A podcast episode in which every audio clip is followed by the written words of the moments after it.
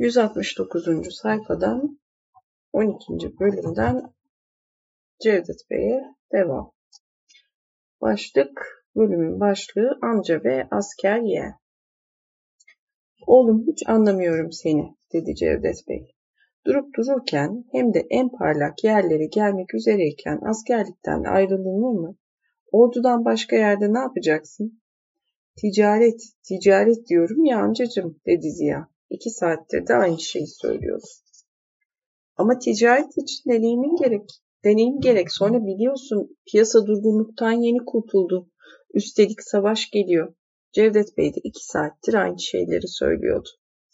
Geçen kurban bayramında attığı bir kartla kendini hatırlatan yeğen Ziya, iki saat önce birdenbire Sirkeci'deki yazıhaneye gelmiş, askerliği bırakacağını, ticarete atılacağını söylemiş, Cevdet Bey'den para istemişti. Yıllardır yüzünü görmediği yeğenin bu beklenmedik hareketini Cevdet Bey anlamaya çalışıyordu. Ama niye bu yaştan sonra? Ben kendimi daha genç görüyorum amcacım. Genç bir hali de yoktu oysa. Olsa olsa üstünde çocukluk vardı.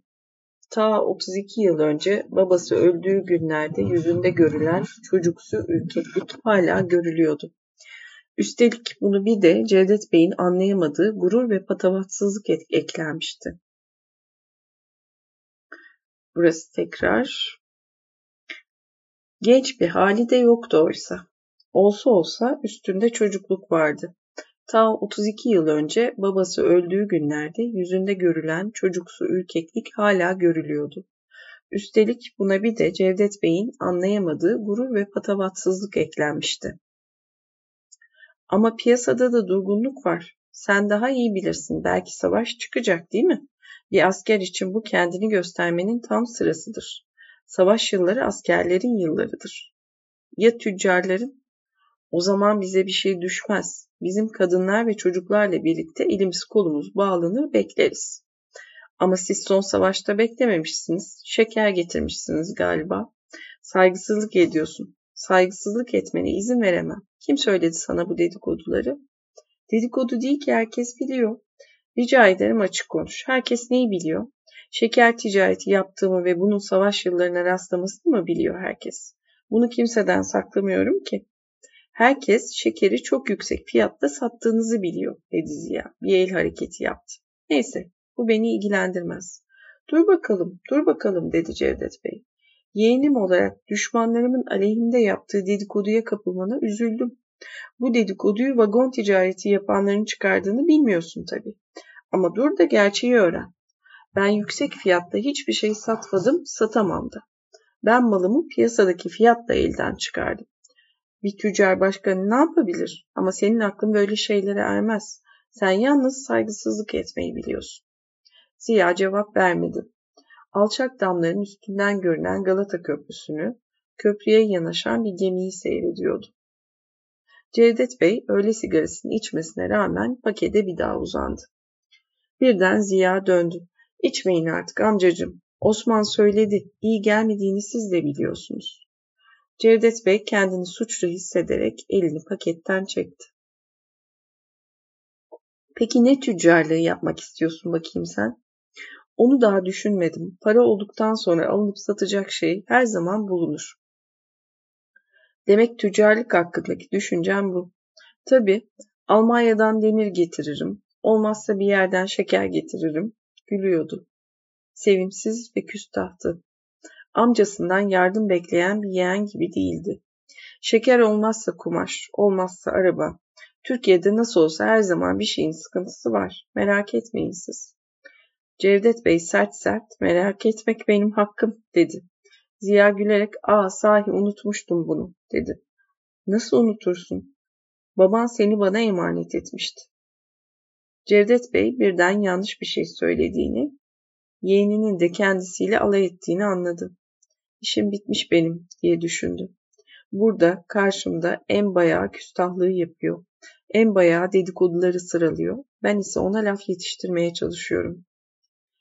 Yüreğinin atışlarını dinleyerek ne yapayım, ne yapayım diye mırıldandı. Evet, babam beni size bırakmıştı. O korkulu günleri, beni arabayla Zeynep Hanım'dan alıp pansiyona götürdüğünüz günü hatırlıyorum. Zaten babamın vasiyetine ve sizin iyi niyetinize güvenerek buraya geldim. Ya gördün mü? Benden başka bir desteğin oldu mu hayatta? Biraz öfkelenmiş, biraz da duygulanmıştı Cevdet Bey. Hiç kimsem olmadı benim. O zaman amcanın kıymetini bil. Bak amcan ne halde. Elini yüreğinin üstüne bastırdı. Burası nasıl ağrıyor bir bilsen. Amcana saygısızlık etmek sana hiçbir şey kazandırmaz. Evet, bunu düşünmemiştim. Neyse, ben de sizin gibi düşünüyorum. Benim tek desteğim olduğunuzu biliyorum ve bundan cesaret alarak para istiyorum sizden. Yani borç demek istiyorum. Kazandıktan sonra geri verilmek üzere borç. Cevdet Bey aklına yeni gelen bir düşünceyle heyecanlandı. Niye emekliliğini beklemiyorsun? Bu üniformayı taşımaktan bıktım. Aa ne biçim söz o? Üstelik madalyan var senin. O üniformanın hakkını vermek için yıllarca dövüştün. Sonra şeyde neredeydi? Sakarya'da da yaralandın ya. Bir gazisin de demin ettiğin sözler bir gaziye yakışır mı? Emekliliğini bekle. Ziya umutsuz bir tavırla o kadar bekleyemem dedi. Bana para lazım. Oğlum ne kadar kolay söylüyorsun bunu. Para kolay mı kazanılıyor sanıyorsun? Birden Ziya ayağa kalktı. Bilmiyorum ben para nasıl kazanılır. Nereden bileyim? Askerlikten başka bir şey yapamadım ki diye bağırdı. Ama hakkımı istiyorum. Hakkımı almasını bilirim. Ne hakkı? Neyin hakkıymış bu? Neyin hakkı olduğunu da bilmiyorum. Hayır biliyorum. Rahmetli babamın ölümü yüzünden sizin kazandığınız şeyin. Rahmetli baban senin bu küstahlıkları yaptığını görseydi çok üzülürdü. Oğlu böyle mi olacaktı? O bir idealistti. Parayı düşünmezdi. Yazık, yazık kemikleri sızlıyordur. İşte ben de onun bu hakkını almaya geldim. Niye? Bütün bunlar niye? Niye şimdi? Şimdi, şimdi çünkü çok düşündüm. 42 yaşındayım. 12 yıl sonra emekli olacağım. Sonra emekli maaşımla bir kira evinin balkonlarında çiçek yetiştireceğim. Yaşamak istediğimi anladım. İstanbul'a yerleşmeye karar verdim. Ama şeyin karının Ankara'daki evinde oturuyordun. Cevdet Bey isimleri kelimeleri unutuyorum diye düşündü. Ondan da ayrılacağım dedi Ziya ve yeniden koltuğa oturdu. Niye? Niye oğlum? Üstelik o kadın da hastaydı galiba. Hasta. Hasta karını bırakıyor musun? dedi Cevdet Bey. Gene yanlış bir şey söylediğini düşündü. Artık zekasına eskisi gibi güvenemiyordu. Ailemle, karımla ilgilendiğinizi hiç sanmıyorum dedi Ziya. İlgilenseydiniz ben cephedeyken ona biraz yardım ederdiniz. Etmedim mi? Allah var etmedim mi? Etmediniz. Başınızdan salmak için verdiğiniz 3-5 kuruş hariç tabii. Cevdet Bey o 3-5 kuruşun hesabını yapacaktı. Utandı, gücü yetmedi. Yazık, yazık diye mırıldandı. Sonra öksürmeye başladı. Bir yandan öksürüyor, bir yandan ne hakkı, nereden çıkarıyor bunları diye düşünüyordu. Çocukluğunda ona ben baktım. Askeri okuldayken parasını verdim. Tatillerde arada bir gelir yanımızda kalırdı. Çok fena öksürüyorum. Öksürüğünü bastırmaya çalışıyor. Yeğeninin mahsustan öksürdüğünü sanacağını düşünerek utanıyordu. Bir süre kıvrandıktan sonra bu küçük öksürük buhranından kurtuldu ama yüzünün de kıpkırmızı olduğunu anladı.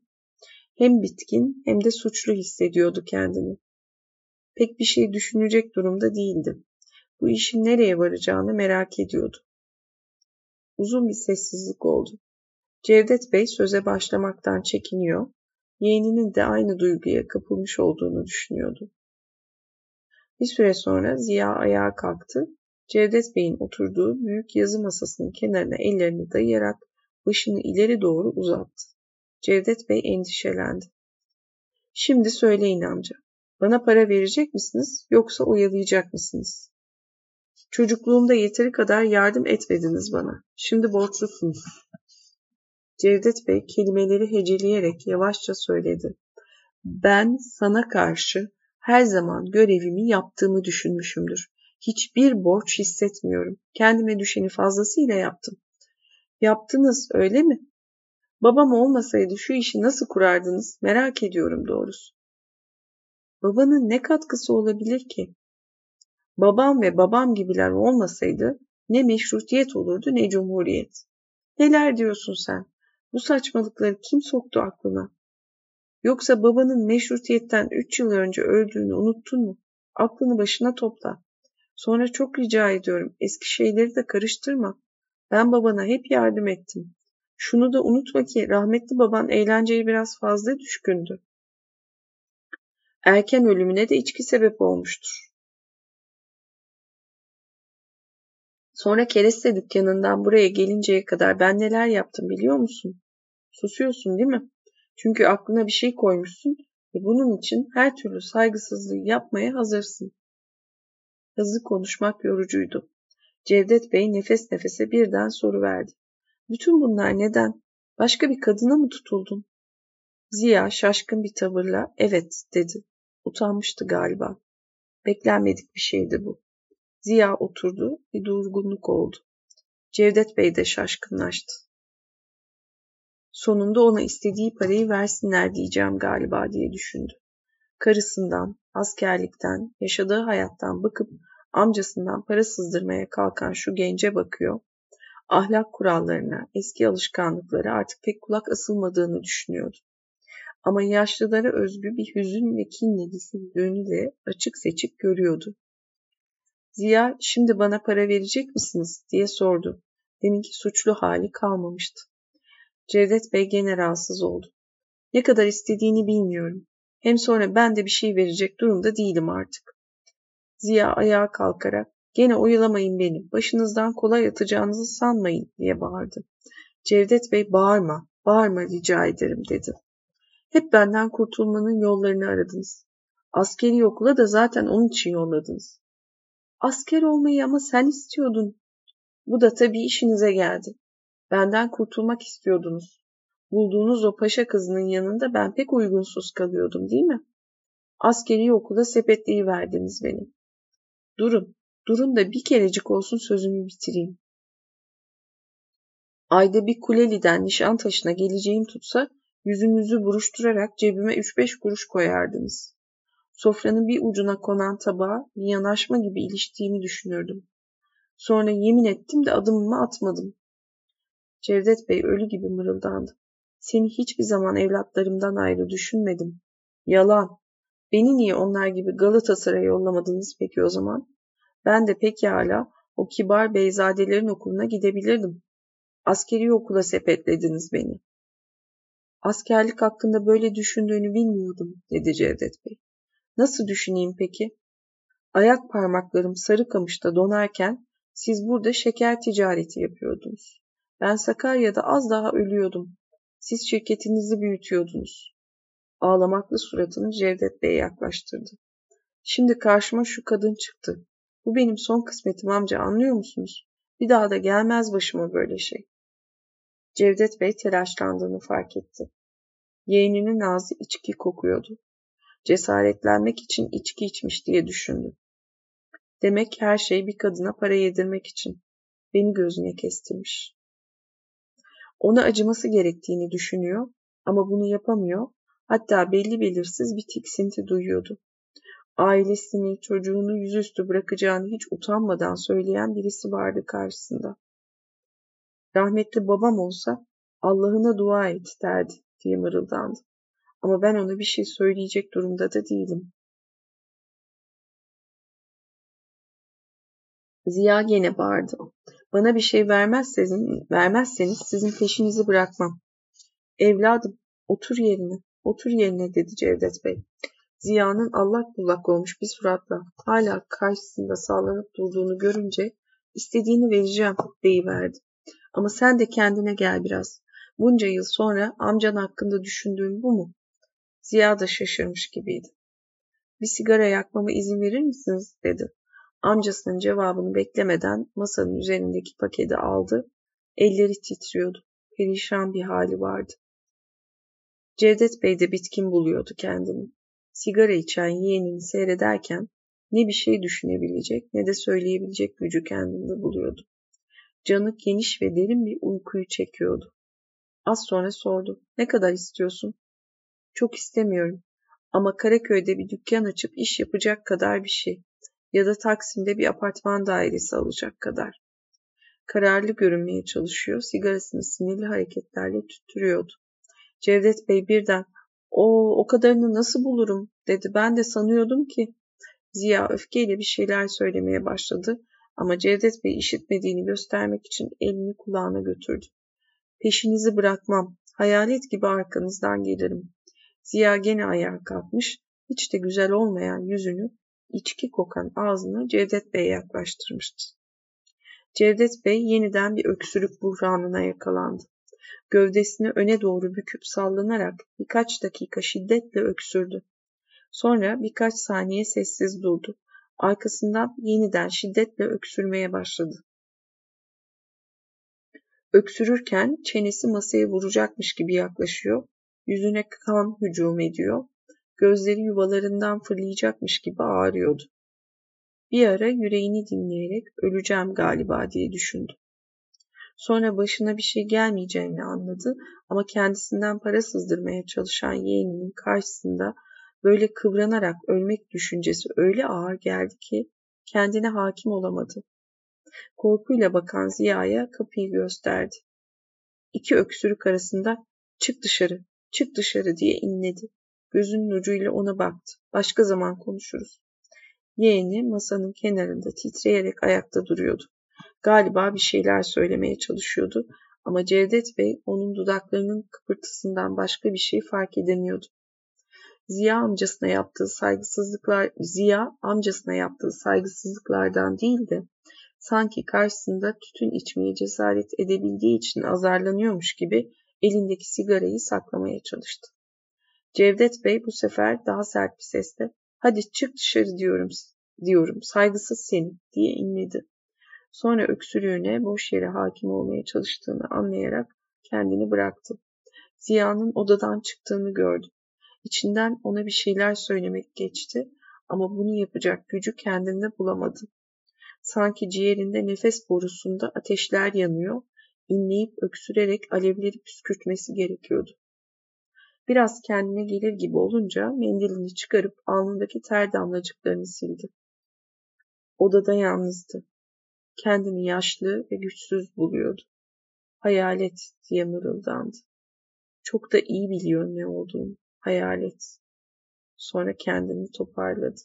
Hayaletmiş. Aklı her şeyi yeniden düzenlemeye, şu yarım saat içinde tepe taklak olup yıkılanı yeniden kurmaya girişti. 12. bölümde böylece bitti. 13. bölüm söz kesme başlıyor.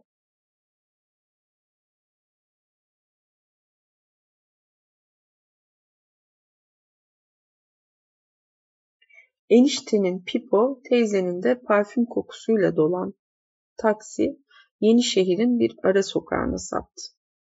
Bir örnek evlerin arasından ilerleyip Ömer'in işaret ettiği birinin önünde durdu. Ömer ağaçların arasından oturma odasında yanan lambayı görünce heyecanlandı. Dün de buraya gelmiş, Nazlı'yı görmüştü. Bugün önceden kararlaştırıldığı gibi şu söz kesme denen şey yapılacaktı. Kapı çalınır çalınmaz açıldı. Enişte ben Cüneyt, karım Macide diyerek bir hamle yaptı ama kapıyı açan muhtar bey değil, ince uzun bir adamdı. Ben Refet Bey efendim. Evet, sizin geleceğinizi biliyorlar. Yukarıdalar. Bir rastlantı oldu.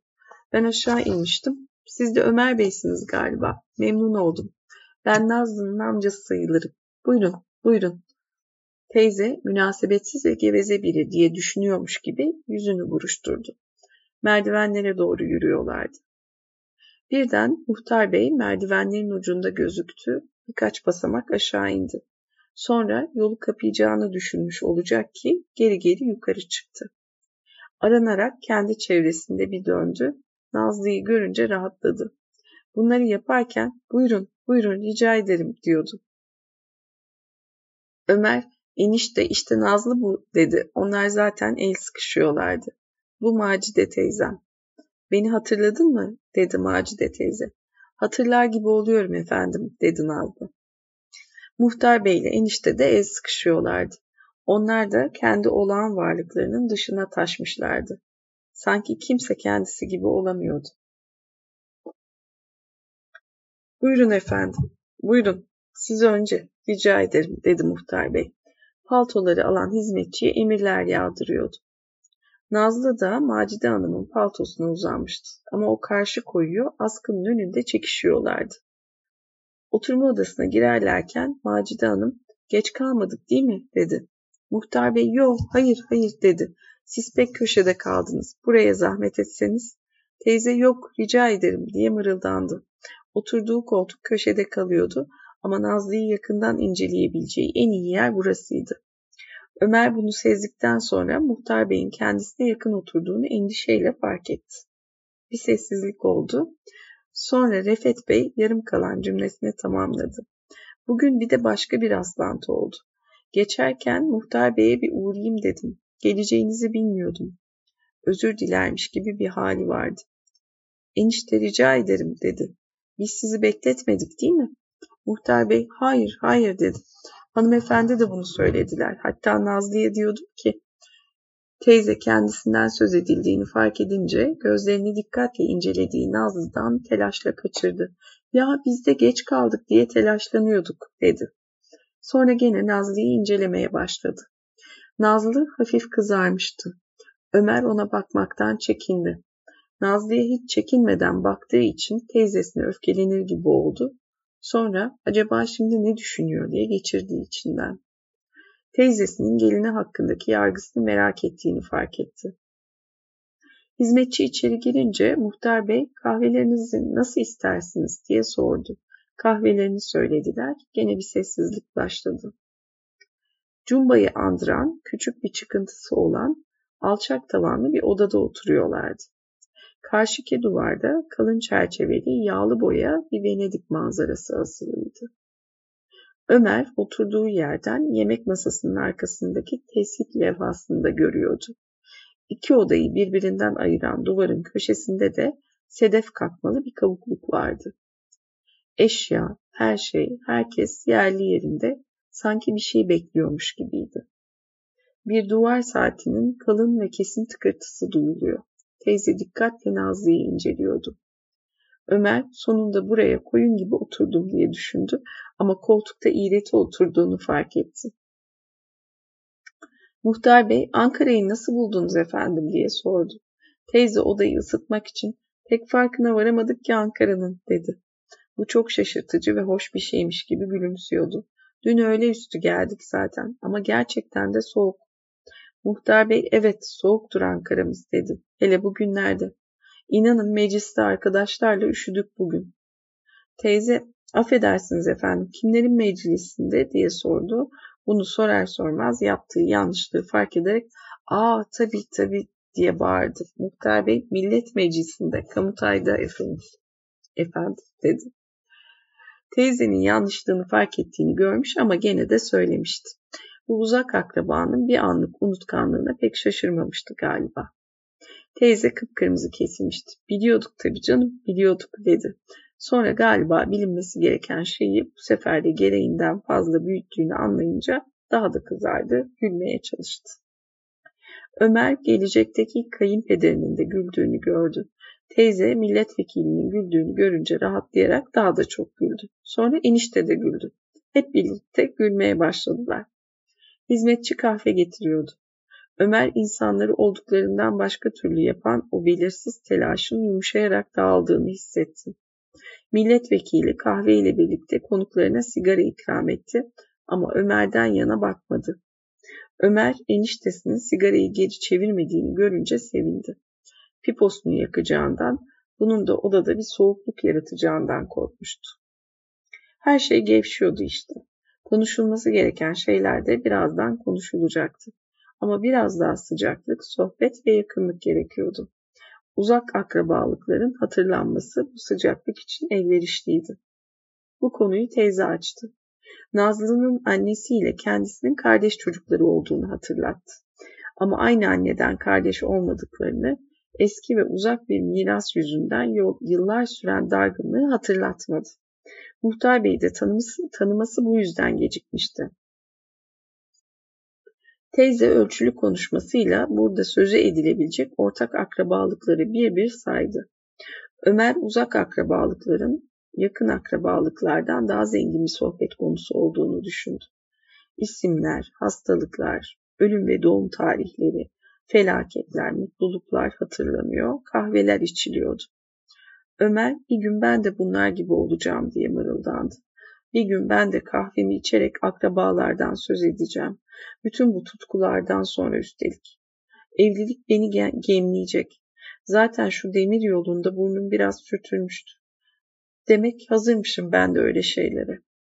Gene kendini didikliyordu ama harekete geçmek için fazla bir güç de göremiyordu. Bir gün hem de çok uzak bir tarihte değil, ben de ayağımda terliklerle odada yün ören karımla, karım şaşkınlıkla Nazlı'ya baktı. Orada karşısında gelecekteki kocasının teyzesinin bakışları altında rahat olmaya çalışan, kızarıp bozarmamak için zorlanan bu kız. Birden kendini toplayarak, e ne var işte karım diye mırıldandı. Enişte Bey kendi hayatının ticari geçmişini anlatıyordu. Sonra biraz kaba ve suçlayıcı bir tavırla ticaret hayatının sıkışıklığa uğradığını, her şeyin eskisi kadar serbest olmadığını söyledi. Bunun üzerine Muhtar Bey de kendi hayatını özetlemek gereğini duydu. Memurluklarda, kaymakamlıklarda, valiliklerde bulunmuştu. Sekiz yıldır siyasetin içindeydi. Ticaretin, daha doğrusu ihracat ve ithalatın sıkıntıya girmesinde olağan karşılıyordu. Memleketin kalkınması için daha da galiba çok sıkıntıya girilecekti. Hem durum 6-7 yıl öncesine göre şimdi çok daha iyiydi. Milletvekili bunları öyle gönül alıcı ve tatlı bir sesle söylemişti ki şikayeti de zaten biraz zorlama olan enişte onu onaylamaya başladı. Böylece Çinili sobanın ısıttığı odada mutluluk havası daha da yoğunlaştı. Teyze de Nazlı ile konuşmaya başlamıştı. Onu dikkatle inceliyor, sorular soruyor, gülümsüyordu. Liseyi nerede okumuş, hangi yabancı dilleri öğrenmiş, üzerindeki bu hoş elbiseyi kendisine nasıl yakıştırmıştı. Ama bir süre sonra gergin bir sessizlik başladı.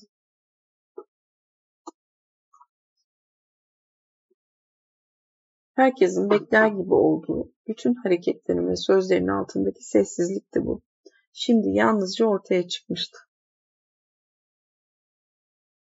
Saatlik açısından başka bir şey duyulmuyor. Sanki herkes işte şimdi asıl konuşulması gereken şey konuşulacak. Enişte söze başlayacak diye düşünüyordu. Enişte, efendim buraya niçin geldiğimizi biliyorsunuz herhalde dedi. Küstah bir tavrı yoktu. Alçak gönüllü gözüküyordu.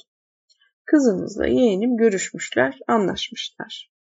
Ömer eniştem gene gerçekçiliğe başlayacak diye düşündü. Enişte yumuşak ve ölçülü sözlerin daha elverişli olacağı böyle gergin durumlarda beklenenin tersine sert bir tavır takınır, düşünülmesi ama söylenmemesi gereken şeyleri söylemekten hoşlanırdı.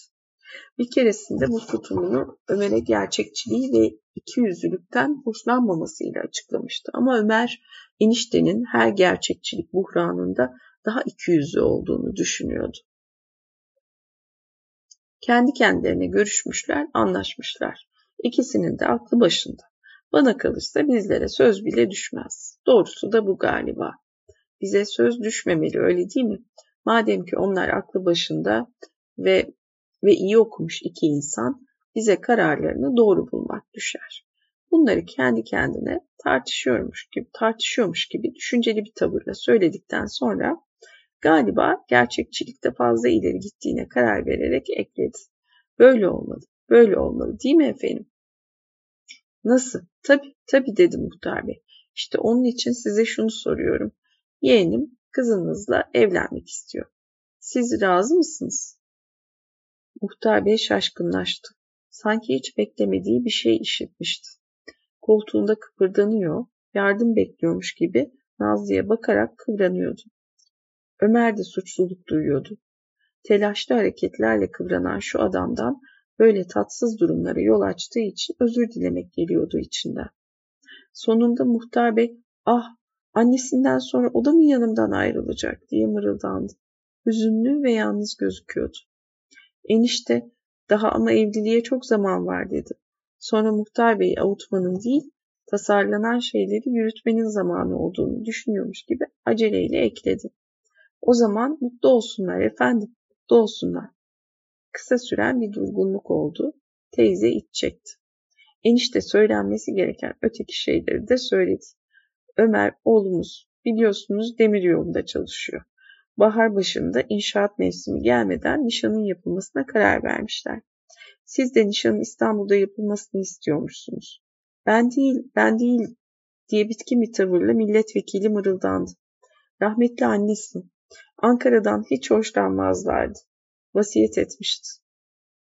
Nasıl isterseniz efendim. Enişte bunu bir sıkıntıya katlanıyormuş gibi homurdandı.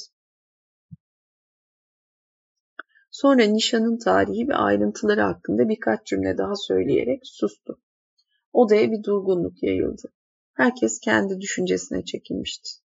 Ömer kendi hayatlarını, kendi tasarılarını düşünüyorlar diye içinden geçirdi. Ender bulunan şu zamanın tadını çıkarıyor, kendilerini düşünmek için de bizden yararlanıyorlar. Herkesin kendi hayatına ilişkin bir hatırayı ya da bir küçük tasarıyı gözden geçirdiğini, bunu yaparken de Nazlı ile kendisini gözünün önüne getirdiğini hissediyor, bunu dayanılmaz buluyordu. Öfkeyle kendilerinden o kadar geçtiler ki bu tuhaf sessizliği bozmak bile akıllarına gelmiyor diye düşündü. Efendim çok duygulandınız, neredeyse üzüldünüz diyeceğim. Teyzeydi bunu söyleyen. Merakla milletvekiline bakıyor, biraz da gücenmiş gibi duruyordu. Galiba muhtar bey bu ilgiden hoşlandı. Ne diyeyim, ne diyeyim diye inledi. Bekliyordum ama gene de tuhaf geldi bu bana. Ne diyeyim, belki de böylesini beklemiyordum. Ömer'e baktı. Delikanlıya kanım kaynamıştı ama gene de şaşkınım. Enişte bu zamanda artık böyle oluyor dedi.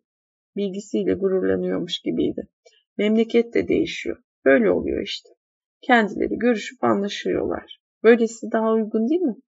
Muhtar Bey Ömer'e bakıyor. Ömer, tamam işte. Şimdi beni ölçüp biçmeye başladılar diye düşündü. Muhtar Bey Ömer'e bakıyordu. Ömer tamam işte şimdi beni ölçüp biçmeye başladılar diye düşündü. Orada rastlantıyla bulunan ince gövdeli Refet Bey de kendisine bakıyordu. Ne düşünüyorlar acaba? Beni nasıl buluyorlar? İçinden kalkıp odadan çıkmak geliyordu. Milletvekili Ömer'den gözlerini kaçırarak evet, evet zamana uymak gerek diye mırıldandı. Sonra hoş bir şeyi hatırlamış gibi birdenbire neşeleniverdi. Biz görücü usulüyle evlenmiştik rahmetliyle. Ama hemen arkasından yüzüne bir gölge düştü. Ama benim şaşkınlığım bundan değil ki. Ben çünkü her zaman ilerilik taraftarı olmuşumdur. Heyecanla Refet Bey'e dönerek ekledi. Refet Bey ile mecliste bu yüzden çok şimşek çekmişizdir. Biz bu mücadelenin içindeyiz. Sonra hüznünü unutarak kıyafet kanununu uygulamak için Manisa valiliği sırasında softalarla nasıl savaştığını anlatmaya koyuldu. Muhtar Bey'den beklenmeyen bu hüzün ve neşe galiba enişteyle teyzeyi şaşırtmıştı. Bir süre milletvekilinin neşeyle anlattığı şeyleri dinlediler. Muhtar Bey'in söylediklerinden çok tavırlarına, neşeli el kol hareketlerine, kelimelerine dikkat ediyorlardı. Ömer galiba onu biraz deli dolu buluyorlar diye düşündü. Ama sonra kendisinin de gelecekteki kayınpederini böyle gördüğünü fark ederek şaşırdı. Babacan bir adam diye mırıldandı. Sonra Nazlı'ya baktı. Babasını ilgiyle dinliyordu. Refet Bey'in de ağzı açılmıştı. Ömer, kendimi düşünmemeliyim. Biraz olsun onlar gibi olmalı. Bu neşeye ben de katılmalıyım diye düşündü. İçinden hırslarını, tutkularını unutmak, Çinili sobanın ısıttığı bu mutlu havaya karışıp bilincini ve gururunu silmek geldi. Böyle yapabileceğine bir ara inanarak gözlerini keyifli odanın içinde gezdirdi. Ama hizmetçinin kapı aralığından kendisini seyrettiğini görünce bir damat adayı olduğunu hatırlayıverdi. Manisa valiliğini anlatan muhtar beyi süklüm püklüm dinledi. Olacağı buydu diye düşündü ama kendisini daha fazla da didikleyemeyeceğini anladı. Enişte içten bir tavırla hiç Avrupa'ya çıktınız mı diye sordu. Muhtar bey ah hayır fırsat olmadı diye hayıflandı. Ama gidip bir görmek şart. Nazlıcığım gitsin çok istiyorum. Sonra herhalde sözlerinin yanlış anlaşılmasından korkarak Elinde bir tepsiyle içeri giren hizmetçiyi işaret etti. Galiba yavaş yavaş masaya geçmemiz gerekiyor dedi. Yavaş yavaş masaya geçtiler. 13. bölümde böylece sona erdi. 14. bölümün başlığı temiz hava yürüyüşü. Kesin ne kadar yetecek bilmiyorum. Epeyce çatladı gitti ama. Sardı kitap devam etmek istiyorum.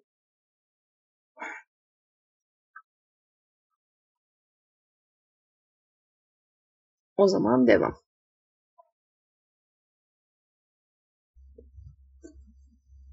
Temiz hava yürüyüşü. Hayalet Ziya'yı görüşünün üzerinden bir ay geçmişti ama Cevdet Bey hala düşünüyordu. Ağzı içki kokan, göğsünde madalya taşıyan, amcasından para sızdırmaya çalışan bir hayalet. Gene bahçeye açılan kapının önünde, holde aynanın karşısındaydı. Arada bir büyük aynaya bakıyor, kendini seyrediyordu. Bir daha ne zaman gelir o? Amcasını öksürük buhranı içinde bırakıp çıktıktan sonra ertesi gün bir daha gelmiş, Cevdet Bey de ona bir şey verecek durumda olmadığını söyleyip Osman'ı çağırmıştı. Osman Ziya'ya şirketin parası olmadığını, zaten yazıhaneyi Sirkeci'den Karaköy'e taşımak için paraya ihtiyaç duyulduğunu anlatmıştı. Ziya bunları somurtarak dinlemiş, çıkıp gitmeden de bir fırsatını bulup amcasına gene peşini bırakmayacağını fısıldamıştı. Ama hangi hak için? Cevdet Bey aynanın içindeki ihtiyar gövdeyi seyrediyor, düşünüyordu. Bu cesareti nereden buluyor? Geliyoruz, geliyoruz. Nigan Hanım'dı bu seslenen. Torunlarla birlikte yürüyüşe çıkacaktı, çıkacaklardı. Ama o her zamanki gibi geç kalmıştı. Merdivenleri inen torunların sesi duyuluyordu. Merdivenleri inen torunların sesi duyuluyordu. Cevdet Bey aynaya baktı. Kamburunun daha da çıktığını, boyunun daha da kısaldığını düşündü. Aynanın karşısında hep bunları fark ediyordu artık. İnatla beni sevimsiz bir ihtiyar olarak görsünler istemiyorum diye düşündü. Şapkasını başına geçirdi. Son bir kere daha aynaya baktı. Bu şapkalı ve ihtiyar yüze alışalı yıllar oluyordu. Fesli genç yüzü çoktan unutmuştu. Ama her zamanki gibi gene bir eziklik duymadan edemedi. Dışarıda gevşeyen bir kar vardı. Şubat'ın sonuydu. Üzerinden üç gün geçmişti ama Kurban Bayramı'nda yağan kar hala erimemişti. Cevdet Bey çıngıraklı bahçe kapısıyla eve çıkan merdivenler arasındaki taşlıkta aşağı yukarı yürümeye başladı. Onca yıldan sonra insan ihtiyar amcasını korkutup para sızdırmaya kalkışacak cesareti kendinde nasıl bulur diye düşünüyordu.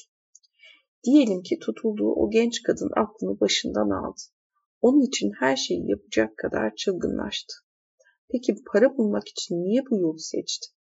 Benden para sızdıracağına onu inandıran şey nedir? Bahçenin ortasında durdu. Son zamanlarda sık sık yaptığı gibi unuttuğu bir adı ya da kelimeyi hatırlamaya çalışıyormuş gibi kendini zorlayarak düşünmeye çalıştı. Kendimi zorluyorum ama hiçbir şey bulamıyorum diye söylendi. Ama niye bu yolu seçti? Ah geldiler işte. Nigan Hanım merdivenlerden bahçeye iniyordu. Üzerinde deve tüyü renginde bir palto, başında küçük siyah bir şapka vardı. Torunlarının ellerinden tutuyordu.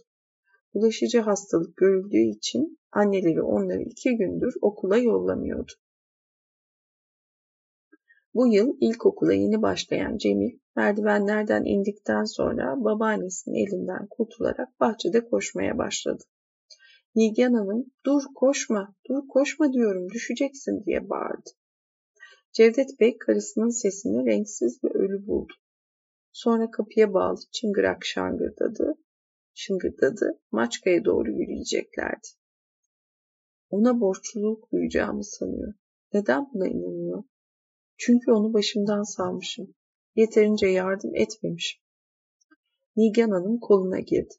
Cevdet Bey abisinin ölümünü, evlenip Nişantaşı'ndaki eve taşınışını, o yıllarda evin içinde gezinen küçük Ziya'yı hatırladı.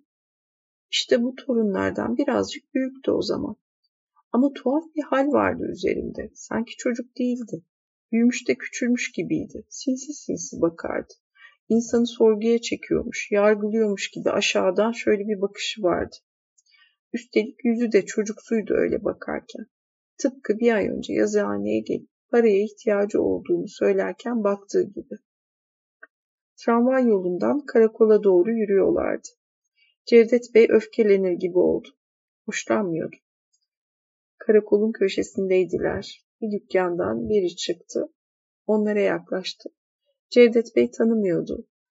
Tanıyamıyordu ama adam adını saygıyla söyleyerek eline uzanmıştı bile.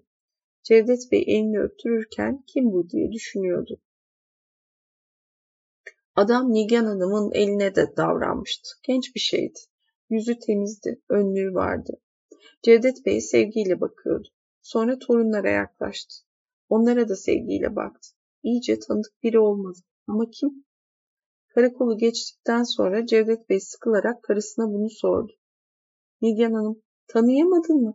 Bahçıvan Aziz işte dedi. Manav dükkanı açtıktan sonra bahçeye bakmaz oldu. Azizmiş demek. Eskiden bahçıvanlık yapardı. Arka bahçeyi adam etmişti. İki yıl önce manav dükkanı açması için Cevdet Bey ona yardım etmişti. Onu ilk defa babasıyla evi gezerken görmüştü. Babası bostancı olduğunu söylemişti. O bahçede çekirdek yiyordu. Nasıl hatırlayamadım diye düşündü. İlk defa dükkanının önünde şimdi görüyordu onu. Sonra Nigan Hanım'ın o tatsız sözünü hatırladı. Tanıyamadın mı? Cevdet Bey başkalarını da artık tanıyamıyorum diye düşündü. Her şeyi birbirine karıştırıyordu. İhtiyarlıktı bu. Artık haftada iki kere yazıhaneye gidiyordu. Canı bir şey yapmak istemiyordu. İstese bile kimse ona bir şey yaptırmıyordu. Sonra aklına başka bir şey geldi. Ama kimseden de yardımı esirgemedim. Biraz heyecanlandı. Nişantaşı'nda herkes onu tanıyordu. Herkes Cevdet Bey'i görünce saygı duyuyor, sevgiyle selam veriyordu. Herkes için bir şey yapmıştı. 32 yıldır buradayım diye düşündü. Teşvikiye'ye yaklaşıyorlardı. Cevdet Bey caminin karşısında yeni yapılan bir apartmanı gördü. Kimindi burası? Üç gün önceki yürüyüşte bunu Nigan Hanım ona söylemişti ama şimdi hatırlayamıyordu. Sonra hatırladı. İzmirli bir tütün tüccarınındı. Uzun boylu biriydi ama adı bir türlü aklına gelmiyordu. Teşvikiye'ye kadar dilinin ucundaki kelimeyi arayıp durdu. Sonra üzülerek aramayı bıraktı. Havanın soğuk olduğunu düşündü. 32 yıldır buradaydı. 32 yıl önce Teşvikiye'deki konağa gelip Nigan'ı ilk defa görmüştü. 32 yıldır Nişantaşı'nın karşısındaki evde oturuyordu. 32 yıl önce o kocaman eve bir yaz günü Nigan Hanım'la girmişlerdi. Bir hizmetçiyle bir ahçı tutmuşlardı. Sonra babası ölünce o aşağıdan bakan, sessiz, soluk yüzlü çocuk gelmişti. Onlarla birlikte yaşamıştı. Asker olmak istiyordu. Cevdet Bey de bir gün ona Ziya madem ki asker olmak istiyorsun, imtihanları da kazandın, git kuleliye demişti. Osman daha yeni doğmuştu. Evde mutluluk vardı. Ziya'nın sinsi ürkek bakışları, hiçbir şeye dokunmadan yabancı gibi evde sessiz gezinişi, Cevdet Bey'e tatsız bir geçmişi, geçen eski soğuk yılları hatırlatıyordu. Ziya askeri okula gittikten sonra Nişantaşı'ndaki evde huzur daha derinleşmiş, neredeyse elle tutulur olmuştu. Cevdet Bey gene hoşlanmıyordum ondan diye mırıldandı. Günahlarını benimseyecek bir durumdaydı. Derin derin nefes alıyor, ciğerlerini temizliyordu.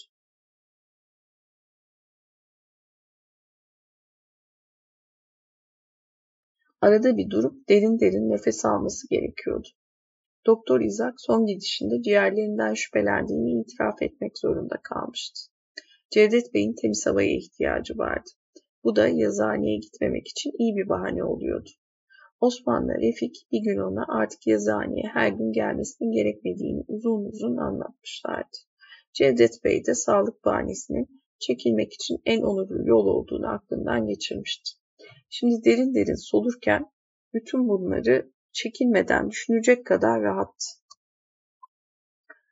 Karşı kaldırımdan iri yarı bir adam geçiyordu.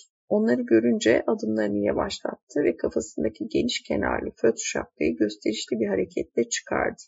Hafifçe eğilerek selam verdi. Cevdet Bey şapkasıyla selamı alırken tanıdı. Avukat Cenap Bey'di. Avukatların iş saatlerinin kesin olmadığını düşünerek saatine baktı. Saat 11'e geliyordu. Bu saatte Maçka'da yürümenin bir erkek için can sıkıcı bir şey olduğunu düşündü. Ev kadınlarının, emeklilerin, aylak insanların vaktiydi. İşsiz güçsüz insanların yaptığı başka şeyleri de yapıyordu. Radyoyu dinliyor, torunlarıyla şakalaşıyor, arka bahçede tuhaf bitkiler ekiyor. Sonra bunların latince adlarını ezberleyip yemek masasında tekrarlıyordu. Ama bir de önemli işi vardı. Hatıralarını hazırlıyordu. Daha tek bir kelime yazmamıştı ama malzeme toplama işine başlamış, yayınlamayı düşündüğü kitabın adını da bulmuştu. Yarım asırlık ticaret hayatım. Kitapta kerestecilik yıllarından bugüne kadar yaptığı her şeyi fotoğraflar, belgeler, makalelerle zenginleştirerek anlatacaktı. Kışlanın karşısında çocuklarını arabayla gezdiren iki kadınla karşılaştılar. Kadınlar iyi giyinmişlerdi. Genç ve sağlıklıydılar, gülüyorlardı. Onları görünce arabalarını durdurdular. Cevdet Bey'e selam verdiler. Sonra Nigan Hanım'la üç beş kelime konuştular. Biri eğilip torunların ikisini de öptü. Nigan Hanım da arabaların içine sarkıp çocukları mıncıkladı. Ağaçların altında yürürlerken Nigan Hanım kadınları anlattı. Uzun boylu, ince olan Saffet Beylerin gelini, öteki de kardeşi. İkisi de evvelki yaz evlendiler. Sonra o uzun boylu ve ince olanın daha önceden bir başkasıyla nişanlı olduğunu anlatmaya başladı. Cevdet Bey birden hayalet diye mırıldanıverdi. Abdülaziz zamanında temelleri atılıp da bitirilemeyen caminin kullanılmamış taşlarının arasında artık taşlık denilen o tenha bahçenin içindeydiler. Nigan Hanım genç kadınları hala anlatıyor. Uzaktan boğaz ve adalar gözüküyordu. Hayalet, Ondan kurtulamayacağım. İstediğini versem de vermesem de kurtulamayacağımı o da biliyor. Para istemeye de onun için geliyor. Soğuk ve kuru bir rüzgar esiyordu.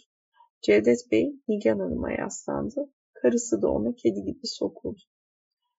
Torunlar hala çamurlaşmamış bir kar yığınını didikliyorlardı. Oyuna dalmışlar, dedeyle nineyi unutmuşlardı. Cevdet Bey benim işim bitmiş diye düşündü. Nigan'ın kolunu sıktı. Unutmak için denize baktı. Sonra birden kurtulamayacağım diye düşünüverdi. Oduncu dükkanından, Haseki'den, vefadaki evden, abimden, hayaletten. Çocuklara bakıyordu ama görmüyordu. Görüntüler aklında at koşturuyordu. Kerestecilik yapan babası ölüyordu. Nalbur dükkanını Cevdet Bey büyütüyordu. Anadolu'ya satışa başlıyordu. Abisi yatakta can çekişiyor, küçük Ziya'yı kardeşine emanet ediyordu. Nigan Hanım'la evleniyordu. Şeker getirtmek için İsmail Hakkı Paşa'yı ziyaret ediyordu. Nişantaşı'ndaki evde hep huzur olsun, Fransızca öğrenirken okuduğu kitaptaki aile gibi ailesi olsun istiyordu. Nigan Hanım bağırdı. Bırak onu, bırak üstünü kirleteceksin. Cemil çamurlu bir dağ parçasını yere bıraktı. Cevdet Bey karısına üşüyorum dönelim diye mırıldandı. Nilgen Hanım kocasına sokuldu. Dönüş yolunda görüntüler gene aklında at koşturdu. Cevdet Bey onlara hakim olmaya kalkışmadı. Arada bir hayaleti düşündü. Ziya'ya biraz para vermeyi gene oğluna teklif etmeye karar verdi ama Osman'ın razı olmayacağını da aklından geçirdi. Üşümemek için hareket etmeye, kollarını ovuşturmaya kalkıştı ama hemen yoruldu. Teşvikiye durağının önündeyken geçen bir tramvaya binmeye karar verip caydı. Sonra yemeğin üzerine uyuyacağını aklından geçirdi.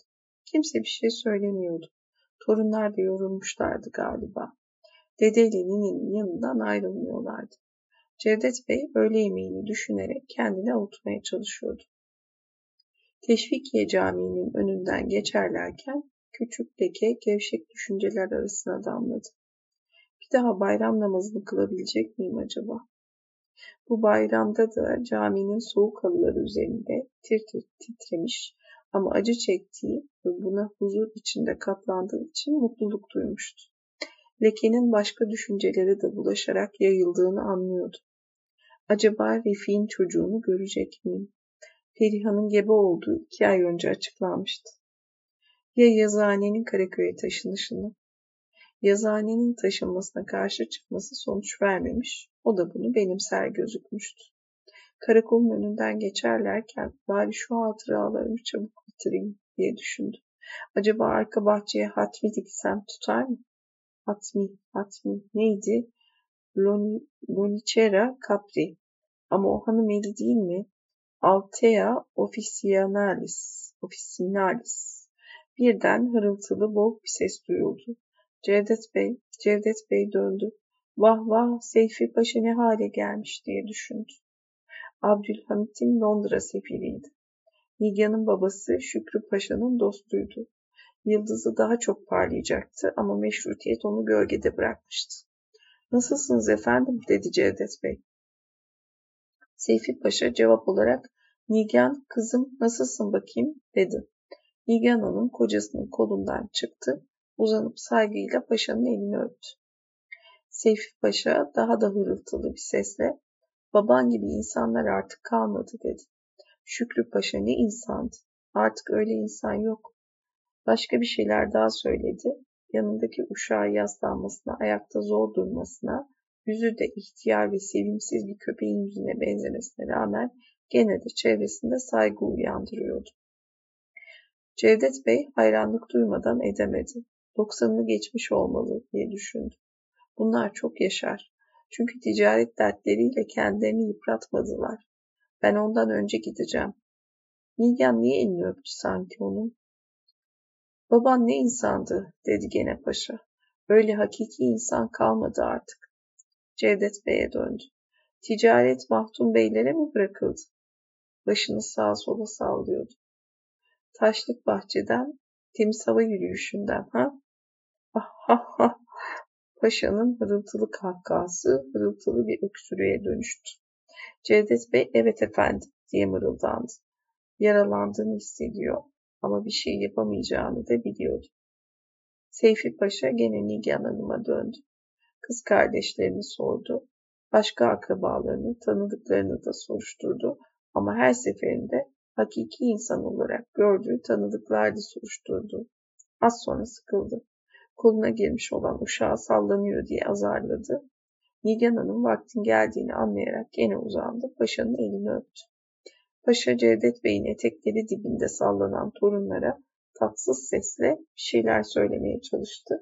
Ama ağzından çıkan boğuk kırıltı onları daha çok korkutmaktan başka işe yaramadı. Sonra uşağını itip kakıp azarlayarak uzaklaştı. Ne kadar yaşlanmış dedi Nigan Hanım. İç çekti. Cevdet Bey yaşlı ama sağlıklı diye düşündü. Uzun bir süre hiçbir şey söylemeden, karısının da koluna girmeden yürüdü. Sonra Nişantaşı'nın köşesinde durdu. Niye öptü sanki Nigya'nın elini diye düşündü. Bir tramvay rayları gıcırdatıp inleyerek önlerinden geçti. Niye öptü?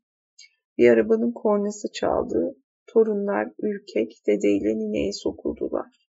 Belki Seyfi Paşa'yı unutmuşlardı ama hala bir şeyden korkuyorlardı. Orada az önce Nigan Hanım'ın paşanın elini öpmesiyle tuhaf, sinir bozucu bir gerginlik olmuş. Sanki bir şey kırılmış, bir suç işlenmiş. Sinsi bir rüzgar esmişti. Cevdet Bey bu el öpme işine gittikçe daha kızıyor. Bakışlarıyla Nigan'ı suçlamak istiyordu. Ama karısı orada değildi. Ağır ağır karşıdan karşıya geçtiler ve ev gözüktü. Ön bahçede kestane ve ıhlamur ağaçları vardı. Üst katın pencereleri soğuğa rağmen açılmıştı. Yan balkonun korkuluğuna beyaz bir kumaş bağlanmıştı. Bu sakaya su için verilen işaretti. Bacadan ince mavi bir duman çıkıyor, rüzgarda hemen dağılıyordu. Arka bahçenin çıplak ağaçları sallanıyordu. Yan duvarın dibinde bir kedi yürüyordu. Cevdet Bey karnım aç diye düşündü.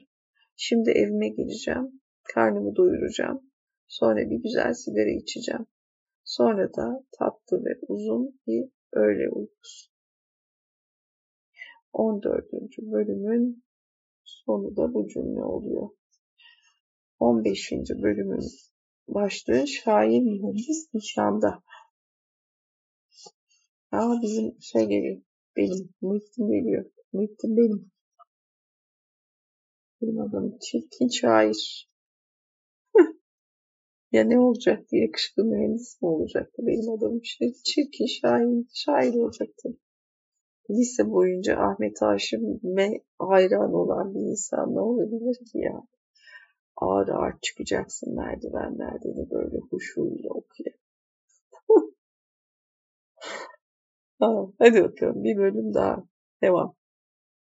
Kapı birdenbire açıldı. Feride Hanım, oğulcuğum biraz hava alsan dedi. Çay da hazır. Şu odadan çıksan, biraz benimle otursan. Zaten haftada bir kere bir pazarın var. Onu da bütün gün şu sigara dumanı içinde hep bu kitaplar arasında oturarak geçirmek olur mu? Şu yüzünün haline bak. Vallahi iblis gibi. Muhittin, anne ben çayımı sonra alırım dedi. Birazdan da çıkıyorum zaten. Ömer nişanlanıyor. Aa Ömer mi nişanlanıyor? Neden söylemiyorsun? Kiminle? Muhittin soğuk bir sesle bir kızla dedi ama bunu bile söylediğine pişman oldu. Şimdi gelinin kim olduğunu, babasının ne iş yaptığını soracak. Ayrıntıları öğrenmek isteyecek diye düşündü. Sorulardan hoşlanmayacağını göstermek için suratını astı. Annesi çay hazır onu söyleyecektim dedi. Muhittin annesinin arkasından canını sıktım, aksilik ettim diye düşündü. Merakını doyurabilir, hiç olmazsa birkaç cümleyle bir iki gün onu eğlendirecek, aklında yer tutacak bilgi verebilirdim. Ama sonra annesinin açıklamalarla hiçbir zaman yetinmeyeceğini, Ömer'in ne kadar mutlu olduğunu öğrendikten sonra nişanlanan, evlenen öteki tanıdık mutlu insanlardan söz edeceğini düşündü. Bunları oğlunun mutsuzluğu için ne kadar üzüldüğünü, bu mutsuzluktan kurtulmak için Muhittin'in ne yapması gerektiğini göstermek için yapacaktı. Başka bir şey çalıştığım yok, gene dalga geçiyorum diye düşündü Muhittin. Hala kapanan kapıya bakıyor, boş boş oturuyordu. Saat beşe geliyordu. Sabahtan beri Beşiktaş sırtlarındaki bu odada masanın başında oturuyordu. Pazar günlerini şiir yazmaya ayırmıştı. Hafta içinde bazı akşamlarda şiir yazıyordu ama yorgun olduğu için pek bir şey çıkaramıyordu. Şimdi de fazla bir şey çıkaramamıştı. Saatlerdir aynı şeyleri yazıp yazıp çiziyor, yarım kalmış bir eski şiire istediği biçimi veremiyordu. Masasından kalkıp pencereye yaklaştı. Beşiktaş'ın üstünde yeni gencecik bir bahar vardı. Serence Bey yokuşuna açılan sokaktan pazar gezintisinden dönen bir aile geçiyordu. İkindi vakti göğü birbirine katan kırlangıçlar birazdan coşacaktı. Uzaktan durgun ve kıpırtısız gözüken denizin üstünde küçük iki malna hareket ediyor, bir çaylak bir bacanın üstünde çemberler çiziyordu. Muhittin gene iyi çalışamadım diye düşündü. Böyle zamanlarda Beşiktaş'a iner içki içerdi ama şimdi nişana gidecekti. Törenin soğuk ağırlığını içinde duyuyordu. Böylece bir gün daha geçiyor. 30 yaşında iyi bir şair olamamışsam ben kendimi öldürmeye karar vermiştim. Hoşgörüyle karşılanması gereken bir gençlik taşkınlığı, heyecanla yapılmış bir şaka gibi geliyordu şimdi bu düşünce ona. Ama gene her zaman yaptığı hesabı yapmadan edemedi. 30 yaşında. Demek ki 1940'ta. Şimdi 1937 baharında 3 sene var önünde. Hala yayımlanmayan o şiir kitabı çok değerli bir şey değil. 3 yıl çok şey yapmak gerekiyor. 3 yıl kalmıştı. 10 yılın 7'sini obur obur yiyip bitirmiş tadına da varamamıştı.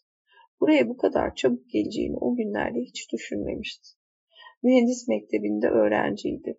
Değil şu kolayca geçen 7 yılın 2 yıl sonra bitecek okulun bile hiç sona ermeyeceğini sanıyordu.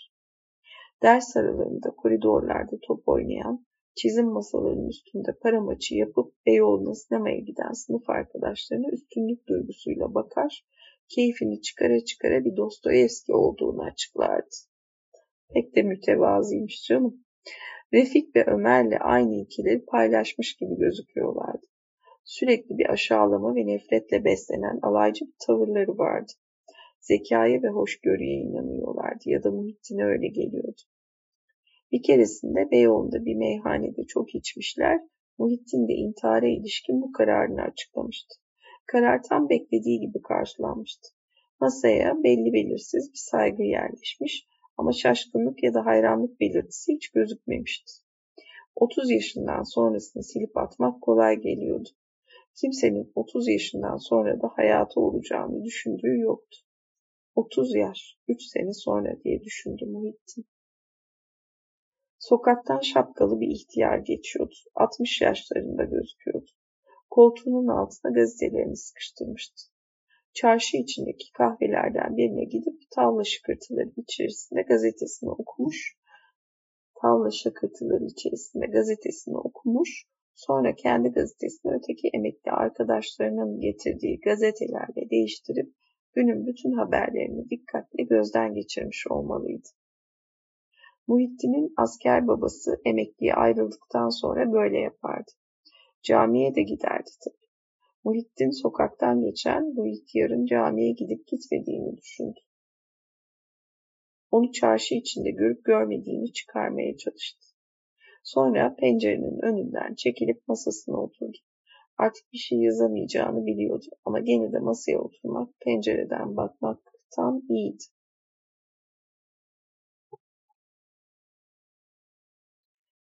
Masanın üzerinde yarım kalan şiirlerin çiziştirildiği kağıtlar, gazeteler, dergiler, sigaralar, kalemler duruyordu. Ağzına kadar dolmuş küllükten pis bir kül kokusu geliyordu. Muhittin işte hepsi bu diye düşündü. Pis bir kül kokusu. Mıncıklana mıncıklana hamura dönmüş bu buruşuk kağıt parçaları, dergiler. Niye kendimi kandırıyorum? Hor gördüğüm dünyadan bana kalanlar da bunlar. Tabii elimde parasını kazanmak için yaptığım mühendislik de var. Masanın üzerinde duran gazetelerden birini açıp baktı. Çarşıdan dönen ihtiyar mutlaka baştan sona okumuştu bu gazeteyi. Başvekilimiz Paris'te Ricali ile görüştü. Hatay davamız için müsait neticelere varıldı. Fransa'da Blum kabinesi 380 güven oyu aldı. Saray sinemasında iki Türkçe film birden. Sabun pahalılığı zeytin azlığından ileri geliyor. Frankocuların tayyareleri tarafından bombardıman edilen Guernica'nın harap vaziyetinden bir köşe. Burla biraderlerin zırhlı soğutma cihazı frijider. Borsa sterlin 620, dolar 123, altın 1059. Lokman hekimin öğütleri. Nervin, sinir ağrıları, asabi öksürükler, zayıflık ve uykusuzluk için. Muhittin ben de aynı şeyi yapıyor okuyorum işte diye düşündü. Muhittin'in babası da aynı şeyi yapmış. O da güne biraz neşe katacak gevezelik malzemesi bulduğu için emekliliğinde bütün gazeteleri baştan sona okumuştu. Muhittin bomboş bir duygusuzlukla mırıldandı. Peki ne yapmalı, nasıl yaşamalı? Ama yalnızca kelimelerdi bunlar. Bu sözlerin gerektirdiği umutsuzluğu ya da arayış heyecanını duymuyordu. Üstelik şair, şairdi. Kelimelerin başlı başına bir değeri olduğunu biliyor ama onların altında fazla bir şey de bulamıyordu. Yeniden masasından kalkmaya karar verdi ama karşısındaki kütüphanede duran babasının resmini görünce caydı. Babasının bu gümüş çerçeveli resmini oraya 5-6 yıl önce annesi koymuş, Muhittin de dokunmamıştı. Resimde mülazım Haydar Bey üniforması ve kılıcıyla gözüküyordu. Babası bu resmi emekli olmadan önce Beyoğlu'nda çektirmiş, kısa bir süre sonra da yorulduğunu, artık kendi köşesine çekileceğini herkese söyleyerek ordudan ayrılmış, Ankara'ya savaşa gitmemişti. Haydar Bey 7. Ordu'da Filistin'de çarpışmış, burada nişancılığıyla ün yapmış. Muhittin de 3 yıl önce soyadı kanunu çıktığı zaman babasının hünerini hatırlamış, nişancı soyadının bir şaire yakışacağını düşünmüştü. Resim çekilirken nişancı Haydar Bey'in takındığı düşünceli pozu Muhittin gülünç buluyordu. Haydar Bey'in üzerinde kendine güvenen güçlü bir erkek hali vardı. Belli belirsiz gülümsüyor, Uçları havaya kalkıp kocaman bıyıkları boyu kısa olduğu için arkaya iyice kıvrılmış olan kılıcı sehpanın üzerinde biblo gibi duran kalın ve kısa parmaklı eli her şeyi zavallı gözüküyordu. Muhittin bu resmi her görüşünde babası gibi olmaması için ne yapması gerektiğini düşünür, bazen dehşete kapıldığı olurdu. Karşısında kütüphanenin bir gözünde gümüş çerçeve içerisinde duran bu şey sıradan bir asker, boşa gitmiş bir hayat, hep bir şeyler bekleyerek endişeyle yaşamış, yüzeylerin arkasına hiç geçememiş, acınacak bir insandı. Üstelik Muhittin'in duyduğu hayranlıktan sıyrılıp bunu anlayabilmesi için 18 yaşına gelmesi, babasının ölümünün üzerinden 4 yıl geçmesi gerekmişti. Muhittin gene ne yapmalı diye düşündü ama gene heyecanlanmadı. Yalnızca artık alışkanlık haline gelen bir tedirginliğe kapılır gibi oldu. Bir süre daha karşısındaki resme bakıp oyalanarak hayat ve önündeki yıllar hakkındaki endişelerinin hafif hafif arttığını sezerek oturdu. Sonra saatine bakıp nişan töreni için hazırlık yapmaya, Beşiktaş'ta çarşı içinde tıraş olmaya karar verdi. Giyinip kuşandıktan sonra odadan çıkıp mutfağa girdi. Annesi mutfak penceresinden sarkmış yeni taşınan komşusuyla konuşuyordu. Yeni taşınan komşu, hanımefendi çiçeklerinizi tutmuş dedi. Feride Hanım da tuttu ama bunlar açmadı diyerek denizlikteki saksıları gösterdi. Sonra Muhittin'in mutfağa girdiğini fark etti ve içeri çekildi. Muhittin'i dikkatle inceledi ve oğlunun kılığını beğendiğini gösteren bir ifade takındı. Mutlu bir sesle demek gidiyorsun, iyi eğlen bari dedi. Muhittin annesinin oğlunun bu eğlenceye katılacağını, mutlu olacağını düşünerek sevindiğini, bu akşam oğlunun da bulunduğu bu salon, bir salonda bazı insanların mutlu olacağını düşünmekten bu mutluluğu belli belirsiz hayal etmekten keyif aldığını hissetti. Çarşıda yürürken sıkıntısız ve rahat buluyordu kendini. Tanıdıklara selam veriyor. Acaba orada içki verirler mi diye düşünüyordu. Acaba yüzükler takılırken Ömer'in yüzü nasıl olacak? Buna dikkat edeyim. Şu bizim Fatih'in yüzünü iyice görebileceğim bir yere oturayım. Gene selam veriyor, yürüyor, şık olduğunu düşünüyor insanların kendisine mühendis olduğu, işte şimdi şık olduğu, genç ve zeki olduğu için değer verdiklerini seziyordu. Sonra babasına tanıdıkları, çocukluğunu bildikleri için sevgi duyan o ihtiyarlar vardı. Zekasına hayran olan o genç askerler vardı. Yıllardan beri tanıdığı şu yaşlı berber vardı. Berber aydan aya hayatına ilişkin bütün haberleri dinlediği için bu genç mühendisin hayat hikayesini eksiksiz biliyordu. Muhittin'i görünce sevgiyle güldü. Sakal değil mi dedi. Çekmeceden temiz bir önlük çıkarırken de annesine nasıl olduğunu sordu. Muhittin çocukluğunda buraya geldiği ilk yılları hatırlıyordu. Boyu aynanın düzeyine erişsin diye berber koltuğun iki kolu arasına bir tahta koyar, oturulacak yere de ayakları kirletmesin diye bir gazete sererdi.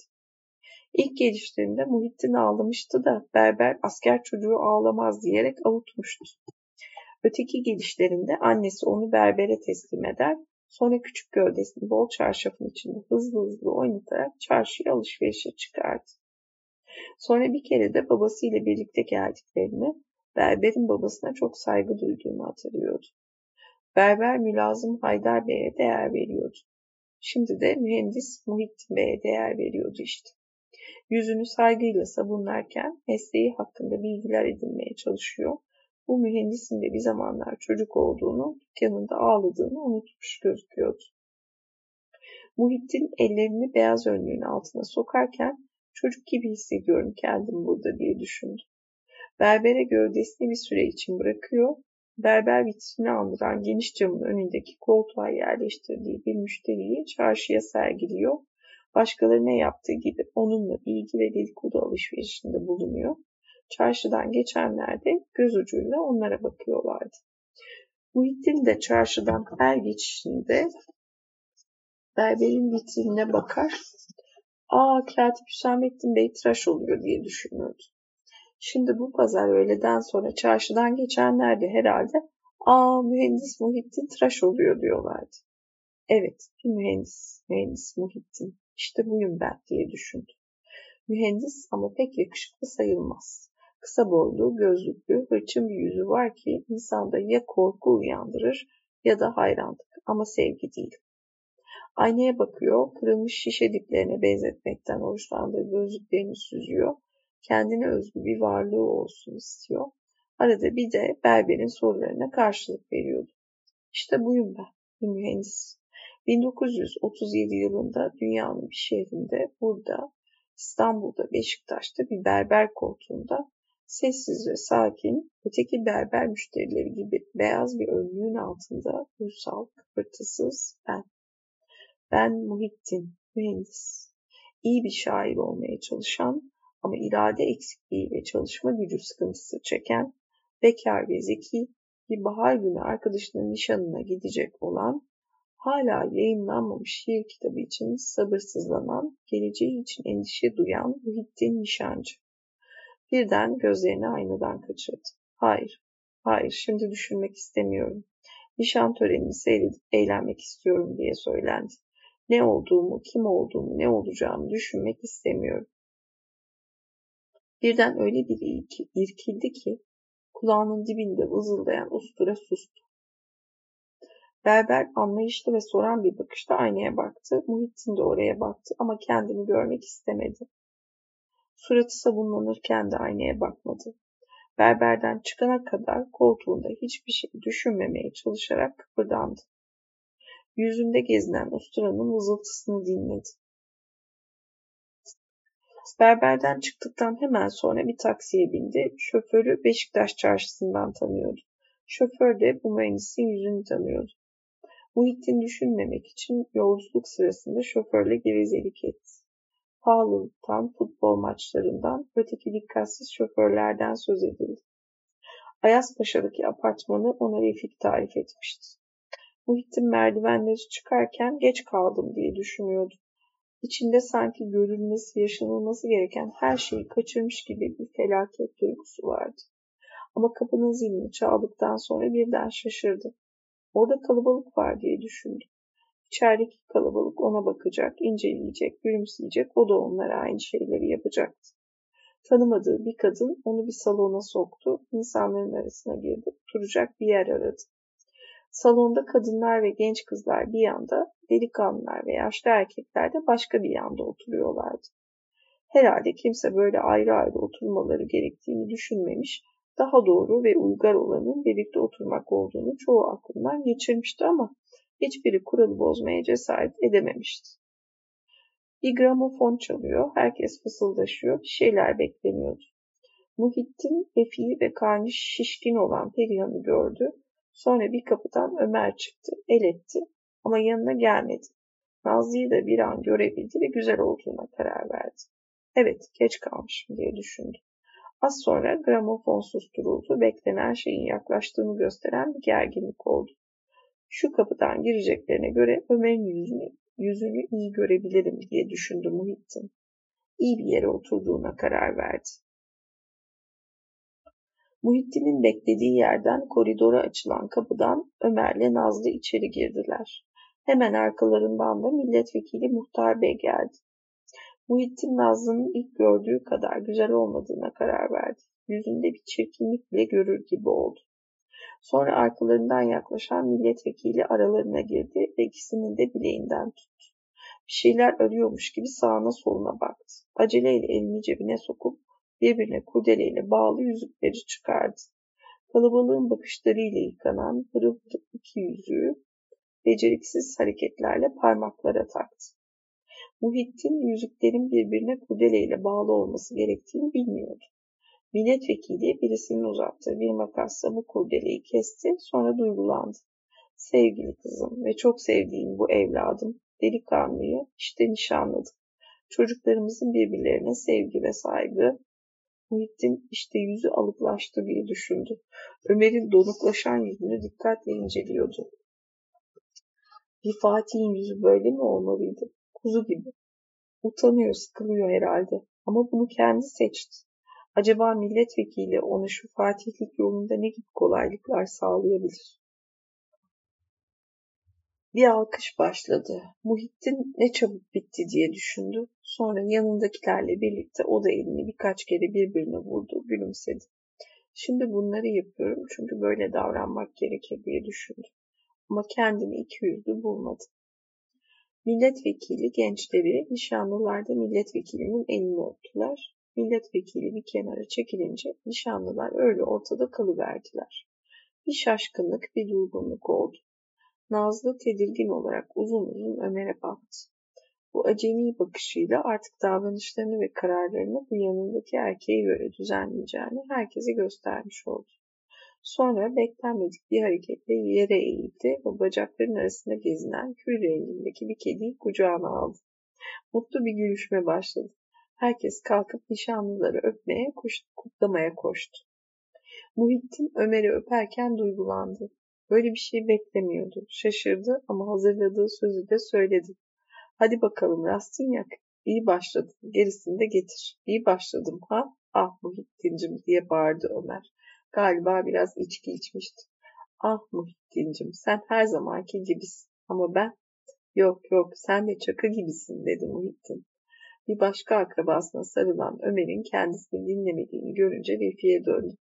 Perihan da iyice gebeymiş dedi. Hiç düşünmeden söylediği sözlerin aptalca olduğunu aklından geçirdi.